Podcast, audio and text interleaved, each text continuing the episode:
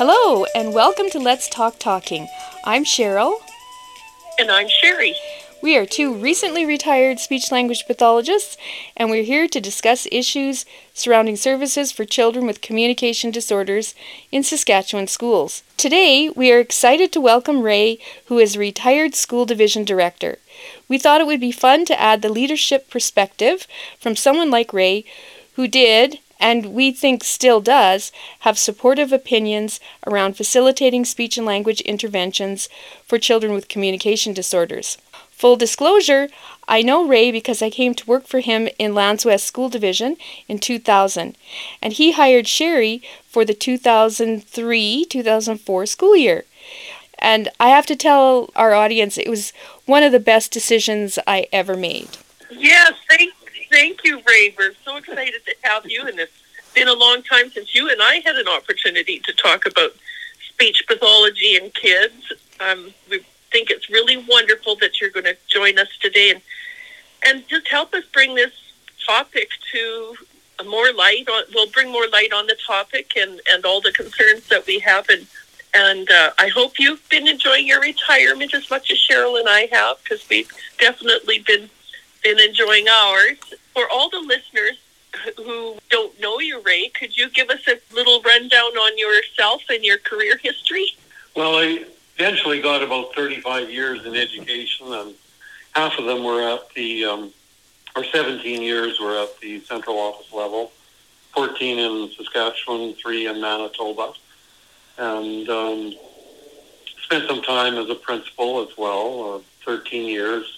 Um, six at K to twelve level of schools, and uh, seven at grade seven through twelve. So that's kind of my background there. And I had the opportunity, although it was a pile of work, to do a voluntary amalgamation of Wilkie and Corrobert school divisions to form Lands West, who eventually had the foresight to employ both of you.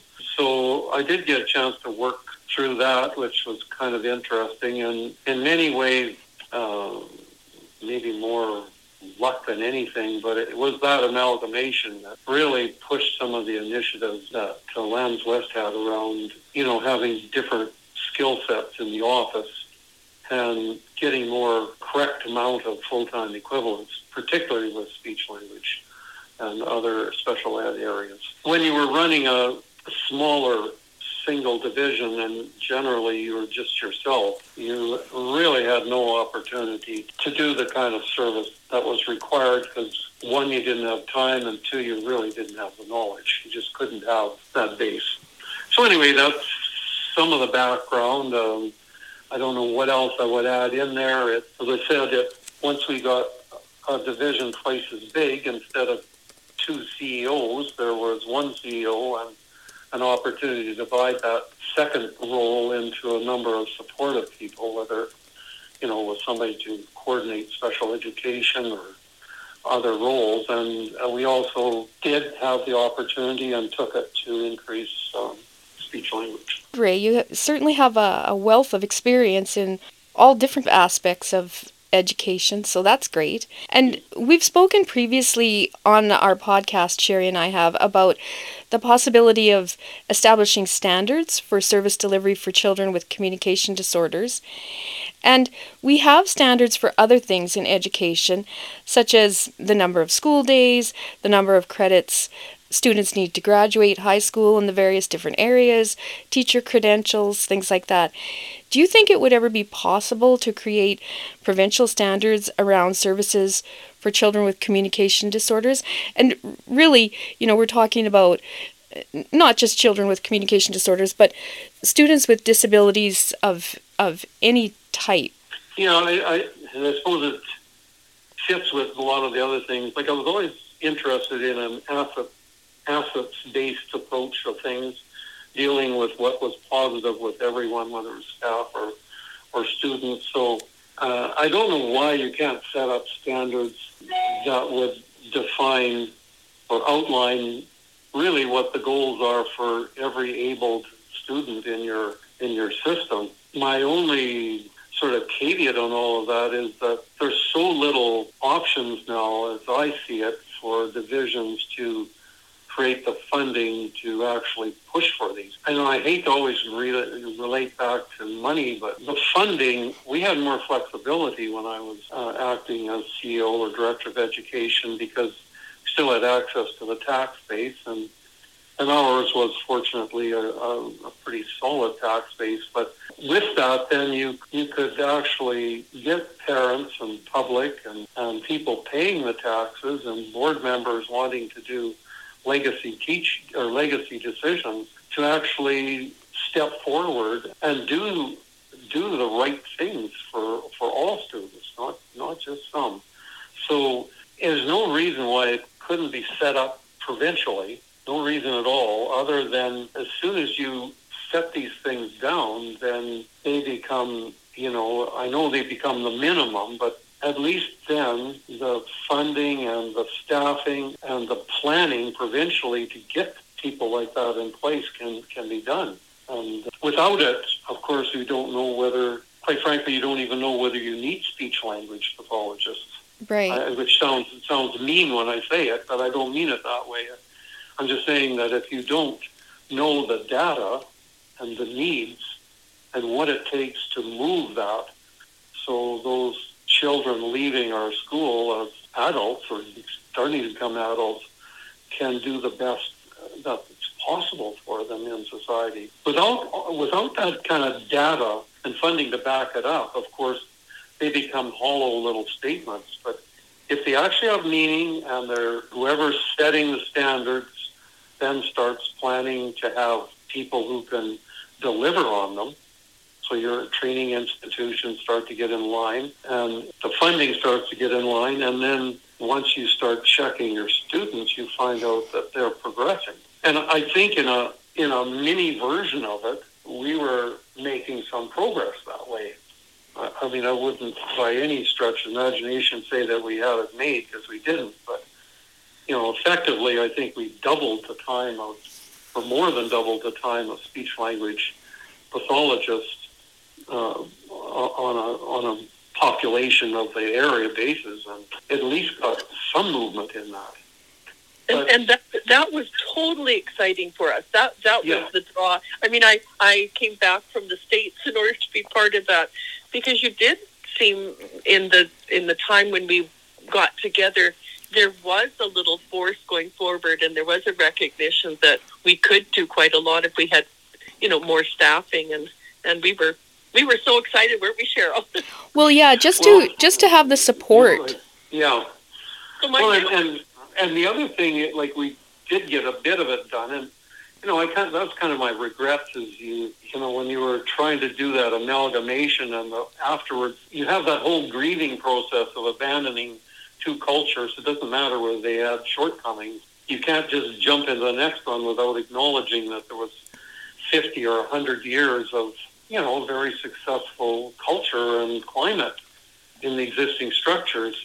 And without knocking that apart, you got to say, well, as good as it may have been, there were gaps, and we're starting to fill them. So I and guess so we- board members have to realize that, I guess, and and you got to teach them too. I guess the next question is, because we've been trying the podcasts and the blogs, and we're we're on a movement to try to educate people more in leadership to gain the information they need to understand why we need more speech paths. And so that, I guess that would be our question to you. Our next question to you would, would be that, is how best to access leadership like directors of education, like you were. You know, when you're in working as an employee, you can't really jump the queue and get to the director. So if the information's not getting filtered up, and that's what we think one of the biggest, or I do, I think one of the biggest problems now is I'm not sure that leadership has an understanding of kids with communication disorders and how great an impact speech pathologists could have, not only on speaking um, and oral communication, but on reading and writing, which and the yeah. literacy component they're working so hard to move forward. Yeah, and, and I mean, if I just look at myself, I, rightly or wrongly, I, you know, I came through very high school oriented through training and education and then experience. So a lot of that, I, you know, I had never been exposed to it, even casually from a training or an education point of view. so we, I kept sort of falling into it.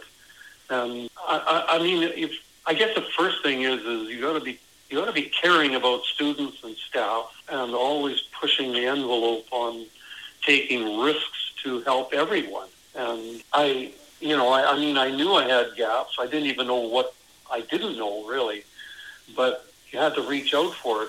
Unfortunately, it, it isn't easy. I'm sure there was lots of things I missed because I, I just never, uh, you know, you don't even know what you're sort of ignorant of.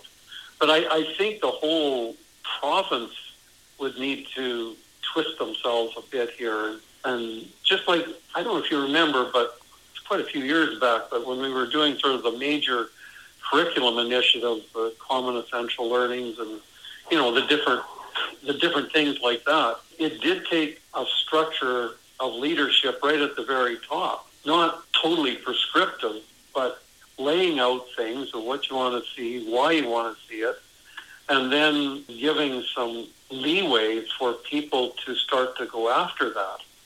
And if they've got the tools and they understand they can take the risk and a forum to share best practices and things like that, then I think you could move that whole needle quite a bit.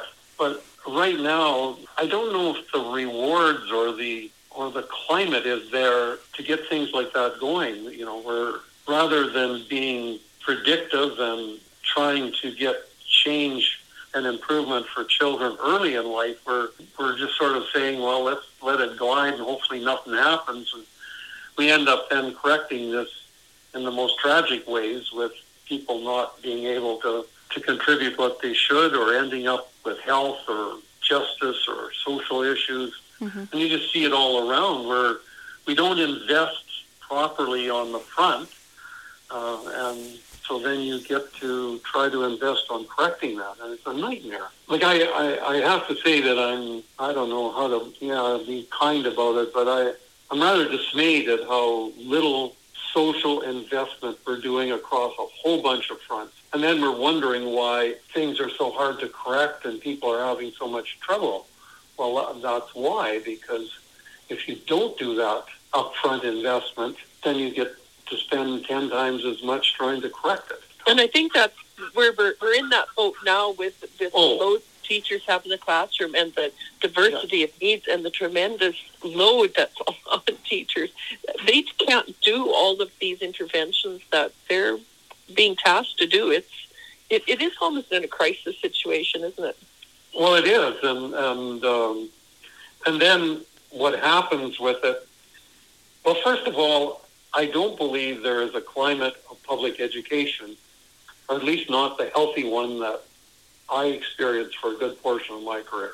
At one time, the public education, even though there's a whole bunch of different kinds of public education, was getting investments, and a large percentage of the population, just because of the of the demographics, or, you know, more youthful demographics, was tied to schools and tied to public education.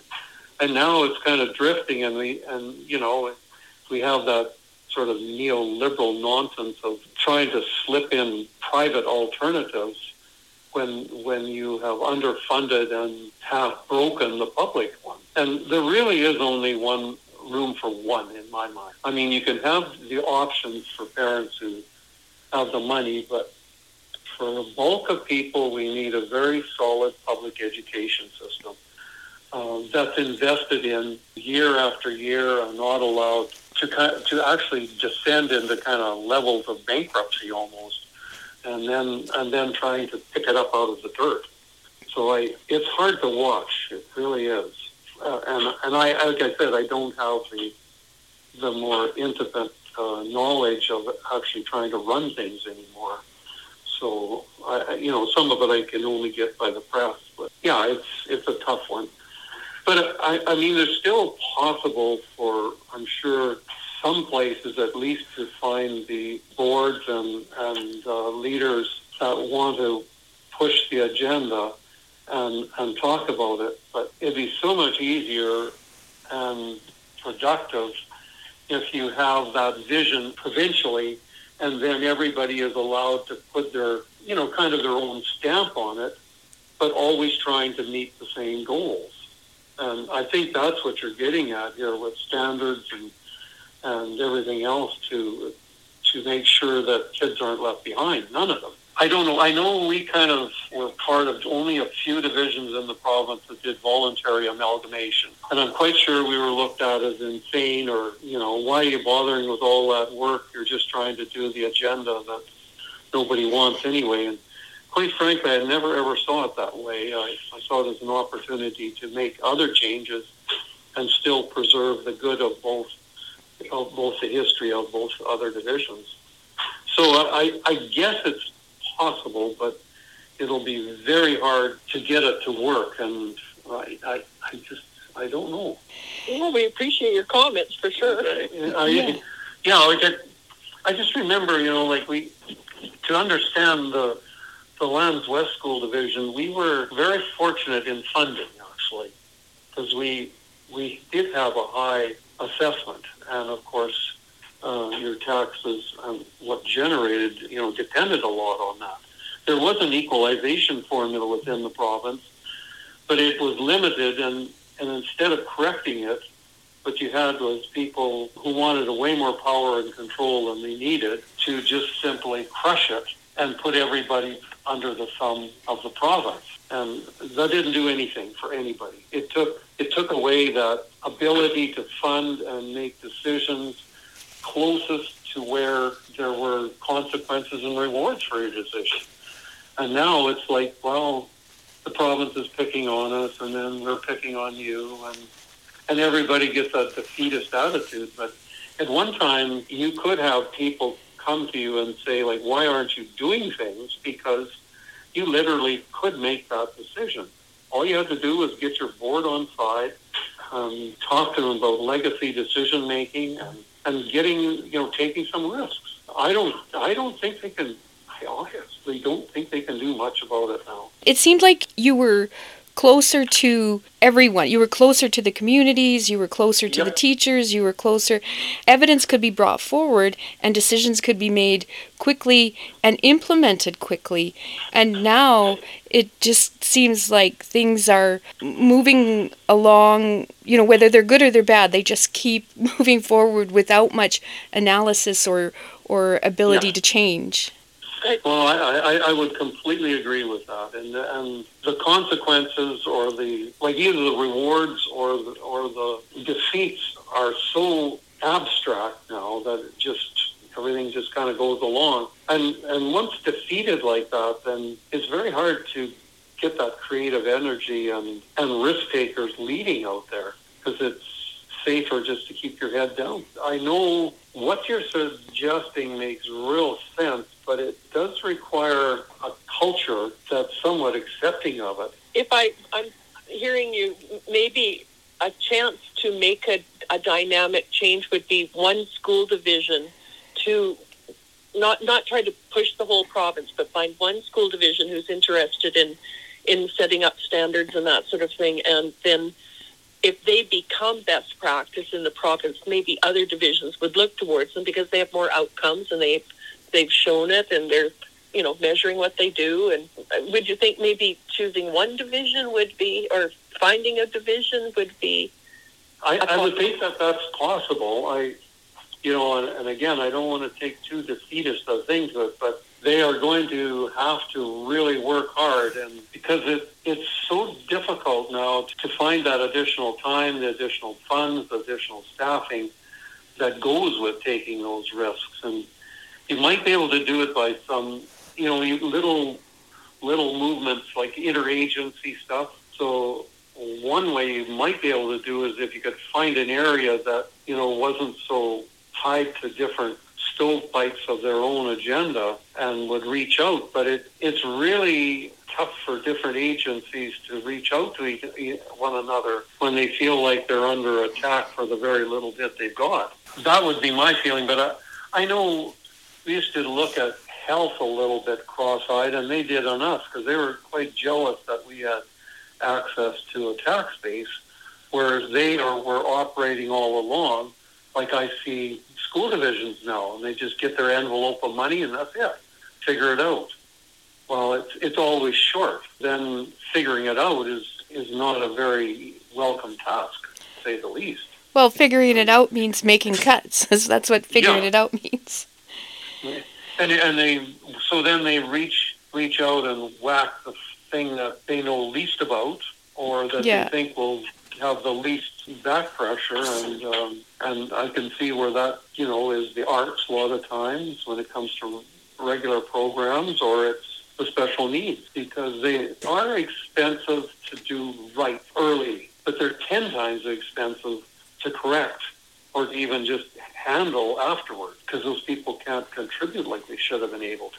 So you you did you, you did leave the school division uh, before I, I feel like we could fully implement all the ideas that we had at that time. And I'm just wondering, what changes did you see over time, and what do you think the successes were, and would you have done anything differently when you look back now? Well, probably the one thing you do different is get started on it quicker.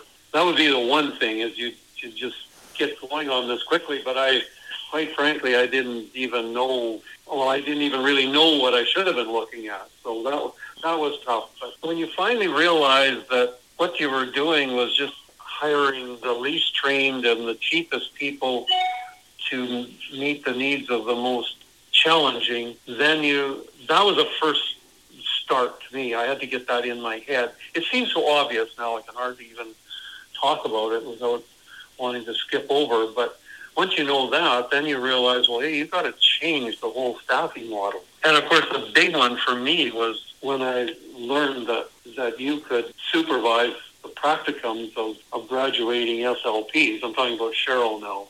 I mean, that was that was just like the cherry on the cake for me, because you could see how you could get, at a reasonable rate, I'm always cheap, right? Yeah. At a reasonable rate, uh, a second person who then could easily, and more easily, I guess, and correctly demonstrate the benefits of and the need for increased staffing. And that, that was our second Cheryl, I think I referred to here.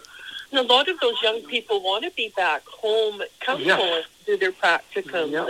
and, and uh, yeah, it's a win-win. Well, and, and that's where, I mean, we I, like we were able to do it because we weren't starved down, one, and two, it made perfect sense, and three, we had someone who could do it, namely yourself. But the province could very easily take this role on with the power and leveraging they've got to simply have some of these.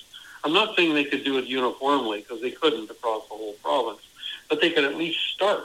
But I don't know where they're taking on any uh, risky experimentation. Well, it's not even risky, any of the smart experimentation to do that. But certainly that practicum and that role demonstrated the need for more people and the importance of that role. And then um, I think it was you, Cheryl, but the whole model of going to uh, to compressed assignment in a school and then moving on to the next one. I know it meant some schools waited a while, but at least that way, some very direct in-servicing and modeling and hand-over-hand instruction could be given to the assistants, and then you could come back and monitor it. And, you know, I don't remember exact, but I know just from the numerous conversations we had, it, it did fall into place and improve things a great deal. So that was a start of it for sure. I, I think the other things that we finally got going on, looking at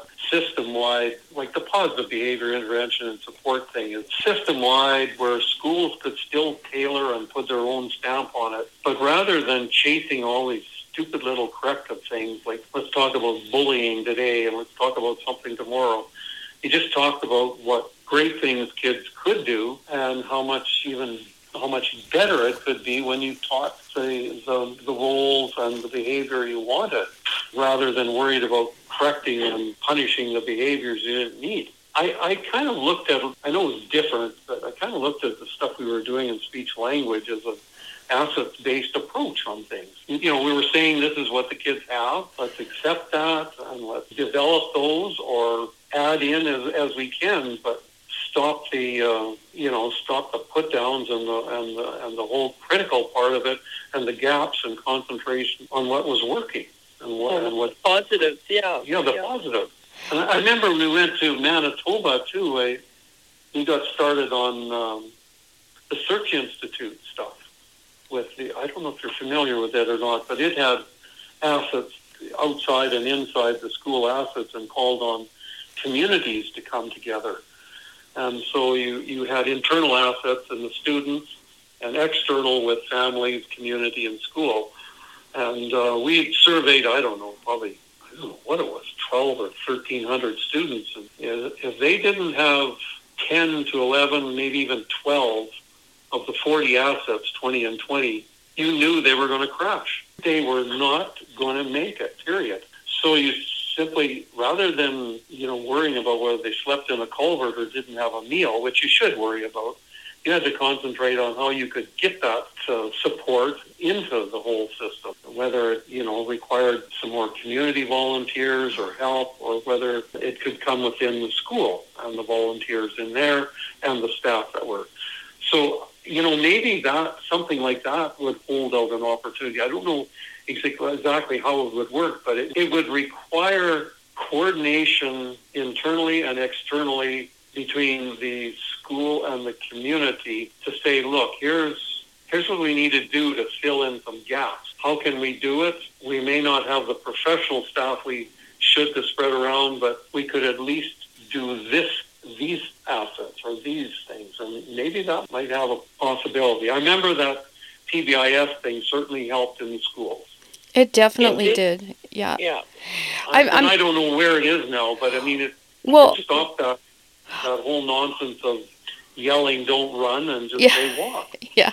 Like, you know, or just... just Just endless detentions, like, oh, you're going to get detention. Well, yeah, yeah and then well, tomorrow exactly. You're going to get another detention. Like, that's obviously not working. Um, yeah, uh, and, and that, I don't know whether something like that could hold out an opportunity or how you'd even pull it off, because it, you need to get the data on it. You need to have yeah. people understand. And I remember we, with that P B I S, we had done quite a bit of data collection, and we yeah. certainly did division-wide, I think it was two, no, three days of in-service. Lots of training. So you, you, yeah, you had to really do lots of training. You had to send people away and get your own in-house, otherwise you were never going to move anywhere. That really should have been picked up by the province. Well, that, you know, I was going to say that really surprised me, because it was so, it worked so well. And yeah. and I just thought, well, clearly, because I didn't know what was going on in other divisions, I thought, well, clearly, other people must be doing this, and then must be doing it. Yeah. And then come to find out, it's it's never been done, it's never been picked up, and it's kind of shocking, because you do hear so much about behaviors in school, and so much about how difficult it is, and and how it's sort of the bane of everyone's existence, and why can't we get these behaviors under control? And I'm thinking, well, you could. Yeah. Well, the thing is, is that we're, I, I hate to put it that way, but we've got so many little groups running around being chaos junkies. Yeah. They love chaos.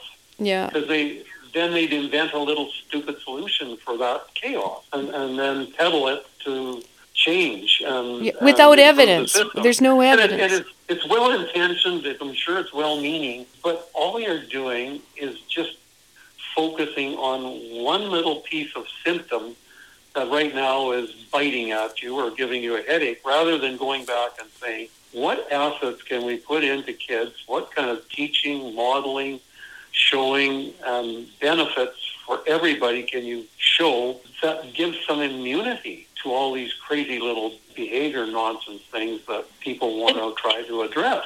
And I do think that's back to, like, figuring out in a Saskatchewan model how they, like, it's a perfect example. P B I S was best practice. It worked. You had evidence yep. that worked. You had, um, yep. but but the province, there's no uh, overseeing model to collect that data to go, okay, so Lands West tried this, whether it was in behavior or speech pathology in, interventions, we need them to somehow come up with a way of gathering, or a committee, or a, some way that they gather the information and then dispense it and say, okay, we tried it in uh, Lands West, it worked. Now we'd like to try it in these two other school divisions and facilitate it throughout the province. But yeah, they just don't ever seem to know what best practice is. It's like everybody's going to a workshop and they come back and, and they convince so-and-so, well, we'll do this now. Now yeah. we'll do this. and now we'll do this. But nobody's really evaluating, well, is that best practice for the demographic we have? Like, we have that going on right now with speech pathology interventions. There's some great programs out there, but they don't fit the demographic we're working with. and and yeah. yes, everybody jumps on the bandwagon, and it's chaotic, I should say. Yeah, like, well, and, and it will be. And it, the thing is, is that they wouldn't have to provincially mandate this stuff, but even if they would provincially set aside some room on the agenda and the funding to let groups or areas, well, now they're all larger, so they'd be subdivision, strike off on these things, gathering some data, getting the evidence, and then seeing what their publics will will support on. I mean, it's pretty tough to push water uphill, so you have to get people on side, board, and everything else. But if you could just simply get a climate and a culture that would look at these things favorably, then the actors that form that culture would start to move. Yeah. But they won't move if they feel they're risking their own butt, or there's no reward, or it's only going to be the flavor of the month. It has to be the flavor of the decade. Like, you just, you can't, these things don't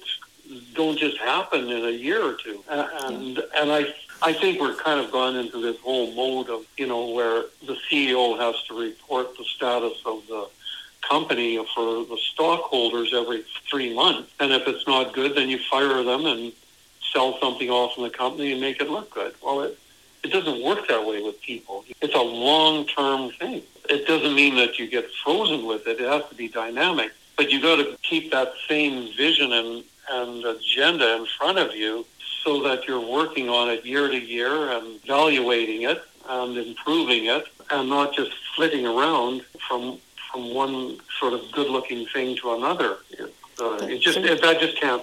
can't work. I don't believe everything was that great a few years back, but it's certainly, we, you know, we had longer term things. Now it's, it's not. Yeah, that kind of brings me to my next question.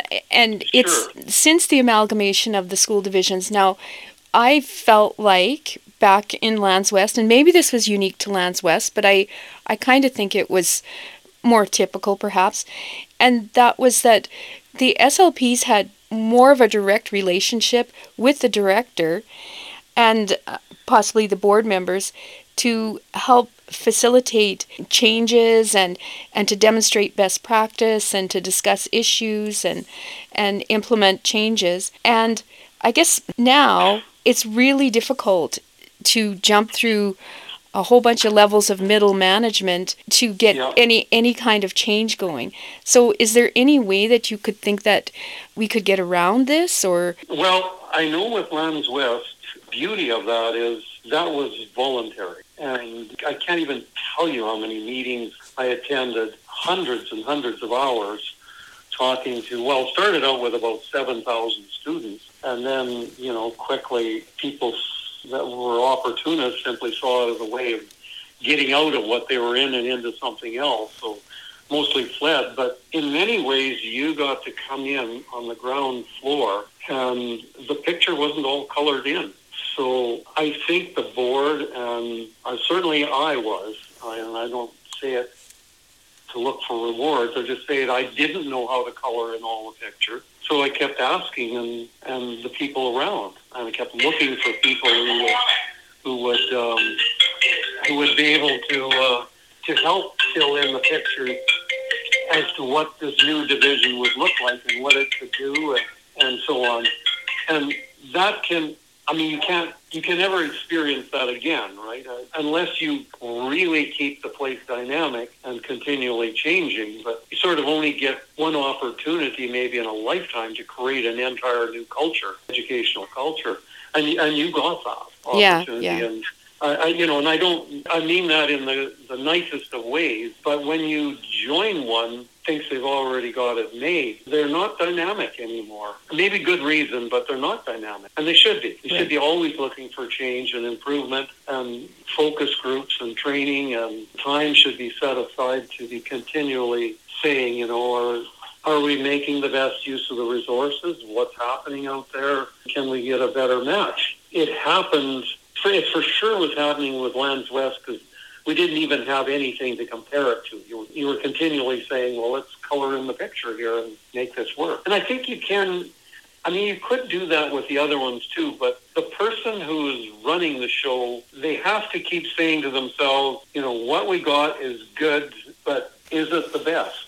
And they got to keep sending people out and dragging back ideas, running them through the sieve of what your culture is and what your needs are, and saying, can we add this on, or do we just set it aside for now, or, or what's happening? But it means sending people out. And I know with P B I S, I can't remember, we sent out two or three. I mean, same thing in Manitoba with that other one, the Search Institute. We sent people down to the States, and, and yeah, we got the criticism of, you know, why are these people getting these big expensive trips? And, well, the the reason why they were is when they came back, we bloody well expected them to take on a major leadership role to implement this across the division. It was no holiday or no picnic. In fact, it was a nightmare of expectations that you were laying on them. But again, most people not so secretly want that.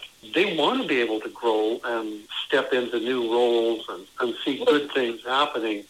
It's kind but of what you said before. You, you're building capacity in your yeah, people. You're building, and, exactly. And you're building assets. You, you've used yeah. that term too. You've, yeah. And once you sort of have that, and there's a trust, and people are putting up their hands, they're stepping forward, and they're saying, yeah, let me have a piece of this. I can't have it now, uh, maybe the next one. But if you ever sort of cut people off or don't let them risk without criticism, which we're, all of us are damn good at criticism. Very few of us are good at reward and recognition. We just aren't. And so, uh, I don't know. That's what I was hoping all the time would keep happening with uh, building of the culture.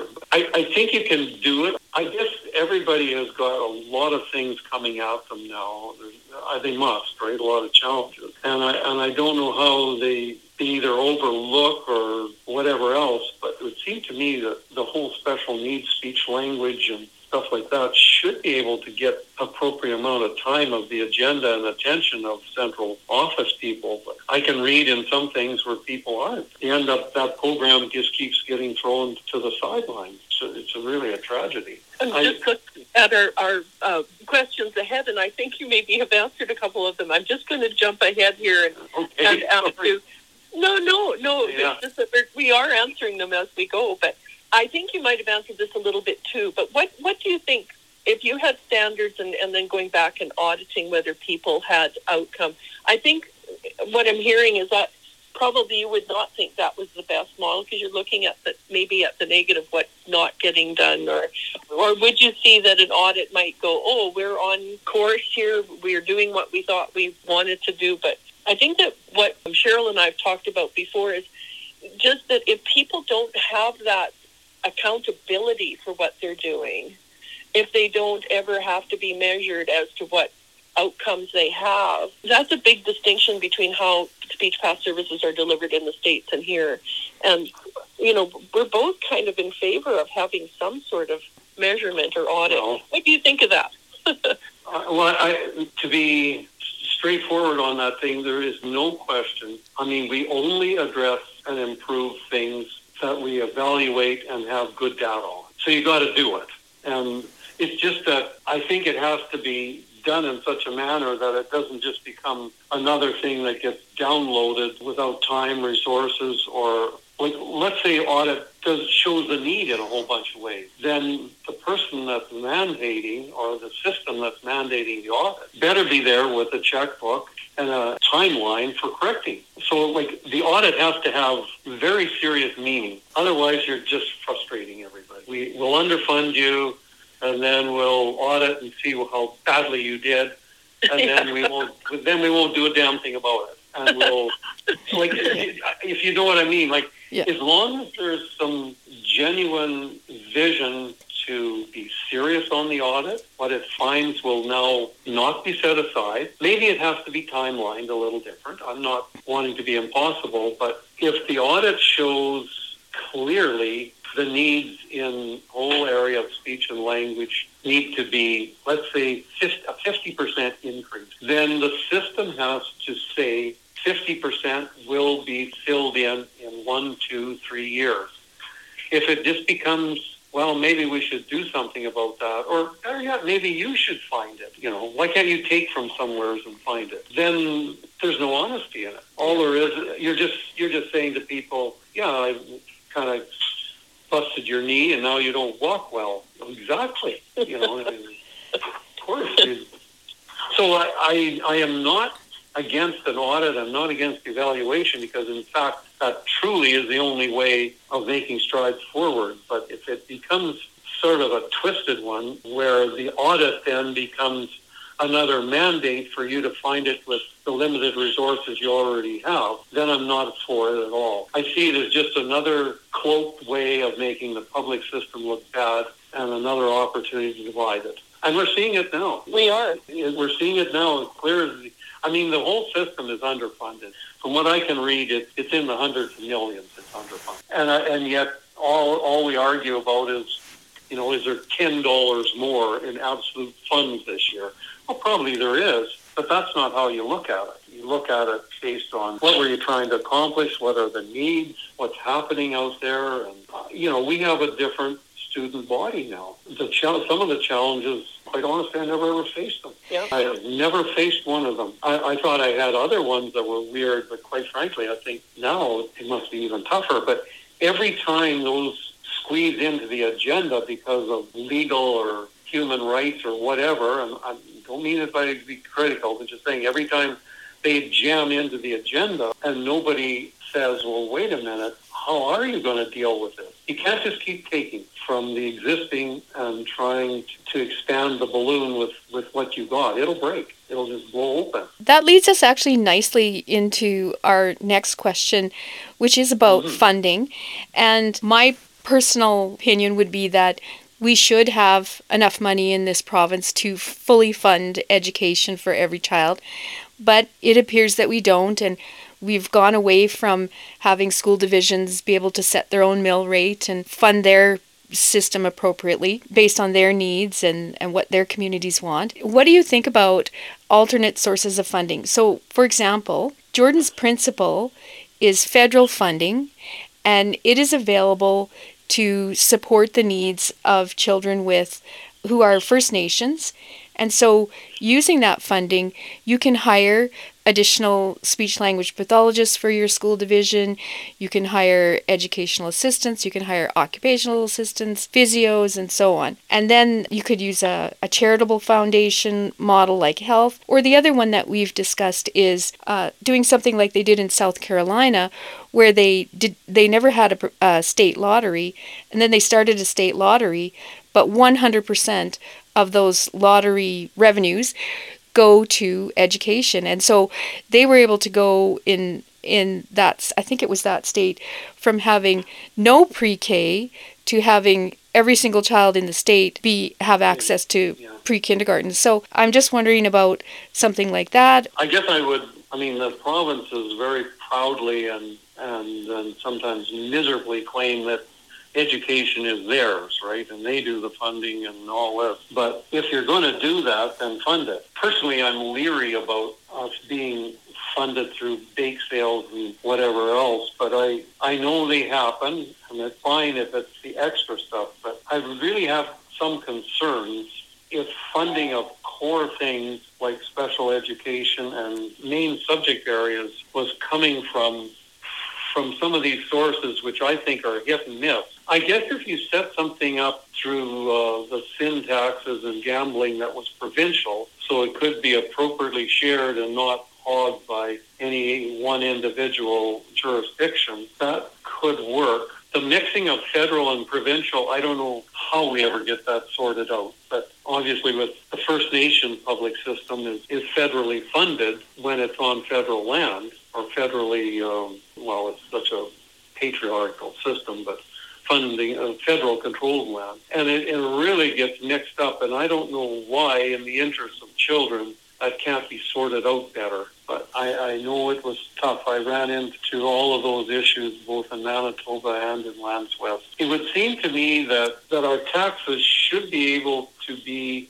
the umbrella source of funding to make things work. I liked the idea when we had access to the land, to the tax, tax base. It was deductible for farmers. It made perfect sense. But they were easily swayed by, I would think, you know, greedy crop-based interests, which said, well, if you just had those taxes, you wouldn't have to pay them, somebody else will cover it. But the thing with that then is that the control and the decision-making and the rewards and, quite frankly, the being proud of your own system, that all got delinked completely when we moved away from it.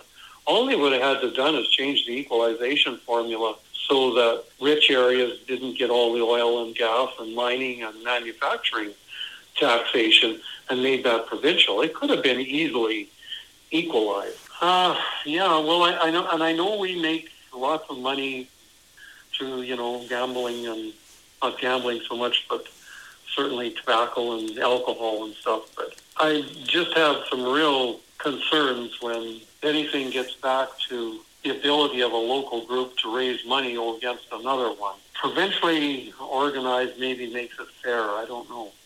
I know we accessed a lot of grants from the federal government through the H R D C. And I I mean, I targeted Hazel with that role because her time was somewhat flexible with career ed and stuff. I would simply pull her back from that and say, you know, we found this, take two weeks and hunt it down and get that money. So, you know, we were basically what you were suggesting and when it came to extra stuff. And that's how we were able to run summer programs like WOW and, and some of the other additional things that we did, because we went out and got money that was extra to the whole system and, uh, and ran them.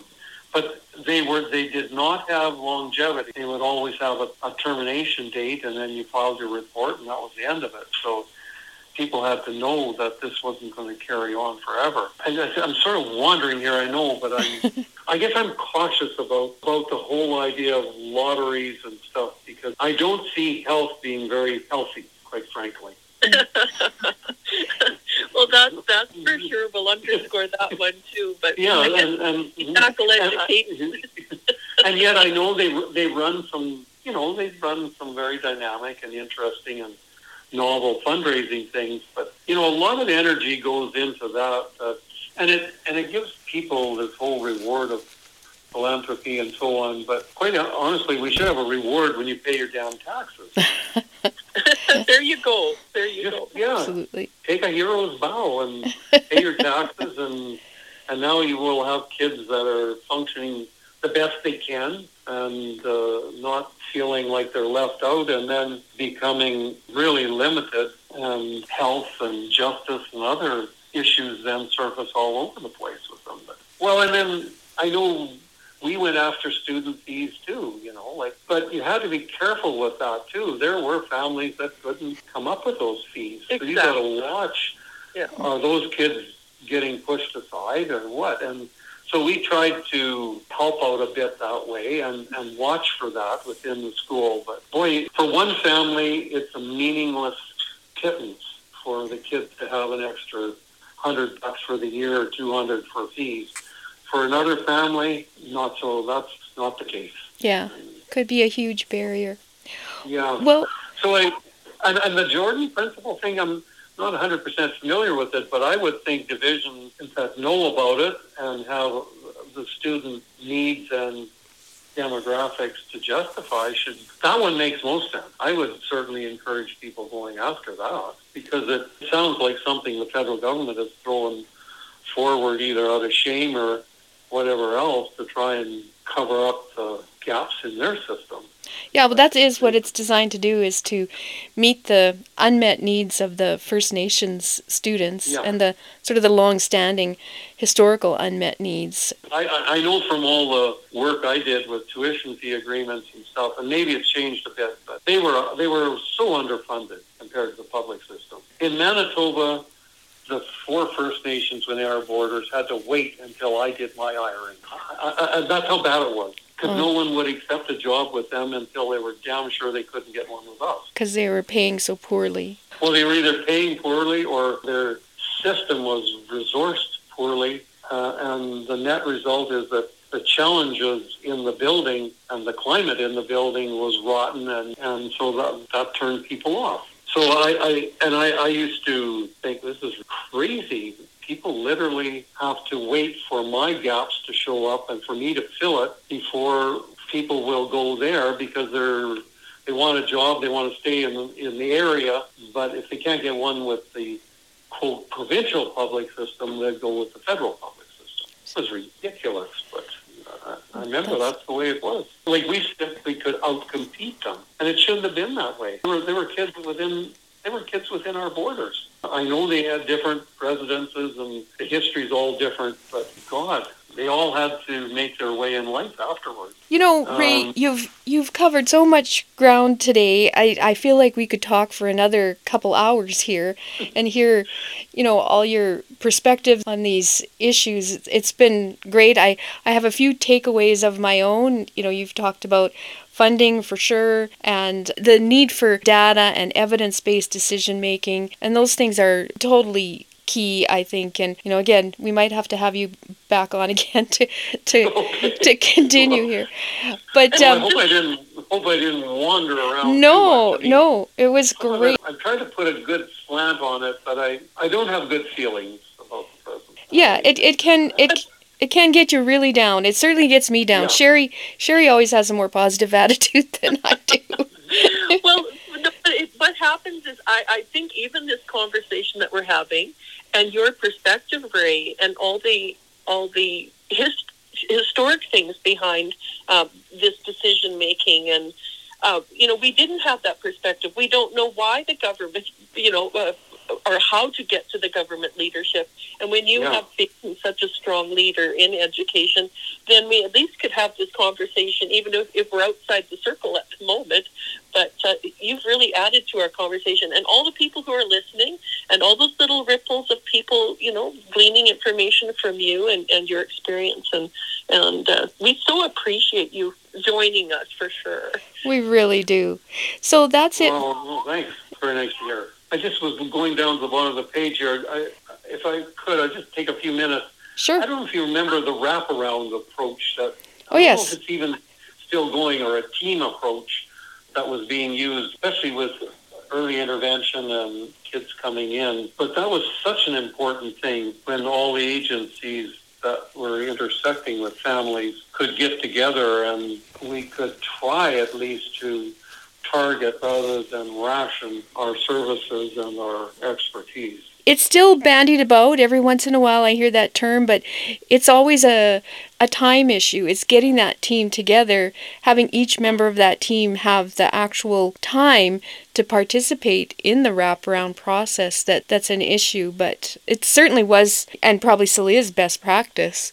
I don't know how much you know, it's. Uh, I don't know how much it's being done nowadays. So, if the time for the wraparound is not, if you don't benefit two or three times over by the effectiveness and efficiency of, of the staffing dealing with that family, then it won't happen it, because it's just seen as a burden. If, I, I, from my if, perspective, what's happened is okay. at this point the services are so limited.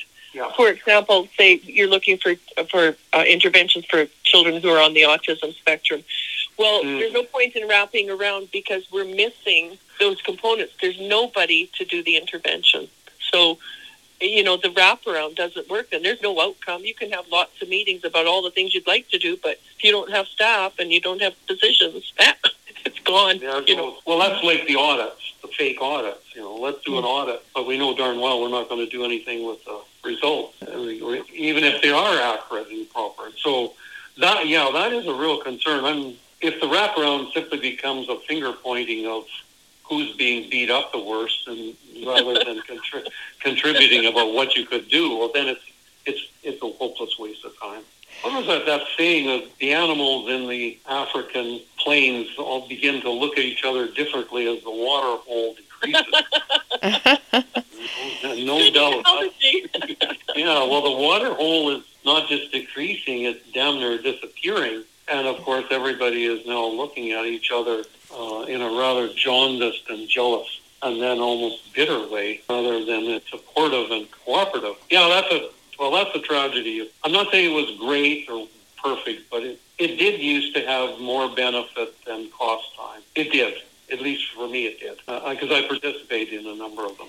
Well, I... Yeah. No, I mean, it's been kind of nice reminiscing on some of this stuff. Uh, on the other hand, it's... Depressing? It, It's, yeah, it's a little bit depressing because I, I don't even know where we're making the initiatives of leadership and that I thought this province always strived for and had.